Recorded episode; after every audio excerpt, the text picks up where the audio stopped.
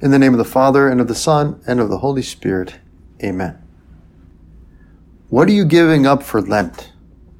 This is probably one of the most frequently asked questions these days in the entire world.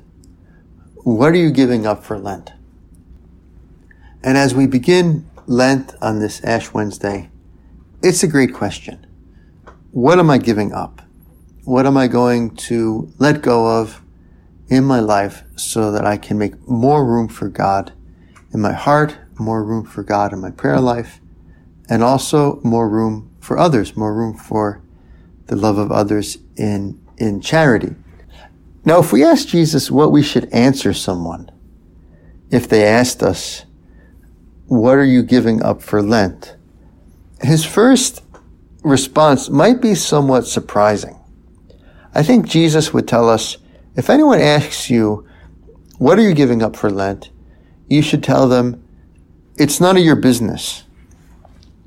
And why do I say that? Why, why would Jesus reply, it's none of your business? Well, in today's gospel, Jesus tells us to, to fast, to do good things, to pray, to give alms, but to do it in a way that doesn't draw attention to ourselves to make sure that we're doing it in such a way that our intention is pure, that we're doing it for love of God, that we're doing it for love of others, that we're not doing it to enjoy the reputation of being good, that we're not doing it to, to impress other people. Jesus said to his disciples, take care not to perform righteous deeds in order that people may see them.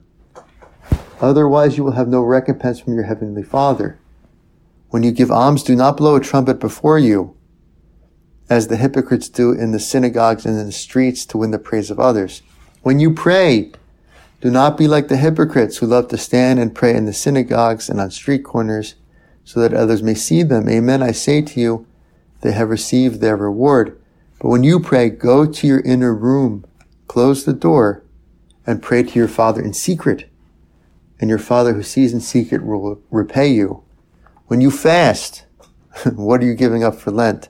When you fast, do not look gloomy like the hypocrites.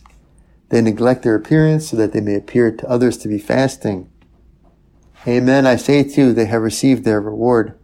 But when you fast, anoint your head and wash your face so that you may not appear to be fasting except to your Father who is hidden. And your Father who sees what is hidden will repay you. And so Jesus says several times in this, in this gospel passage that it's important that we uh, do things in Lent for the right reason. That we don't do good things to receive the praise of others. That we don't pray in order that other people can see us praying. That we don't fast in such a way that draws attention to ourselves. Why? So that we can do things for the love of God. We can do things with a pure heart, with a pure intention. That's why perhaps today, if someone asks us, what are you giving up for Lent? We can tell them, it's none of your business. but at the same time, we need to have uh, a good plan for Lent. And in this gospel, Jesus lays out for us the three traditional practices of Lent. Prayer, fasting, and almsgiving. And a good Lent, I think, would be one in which we work on all three of these. Can I make some resolution to pray more, to pray better? Can I make some resolution to fast from something? Perhaps some form of entertainment, which will help me to pray better some form of distraction we can fast from?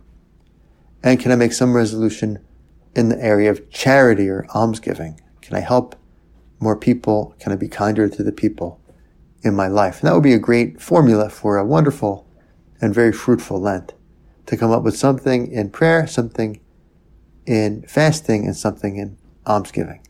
In the name of the Father, and of the Son, and of the Holy Spirit, amen.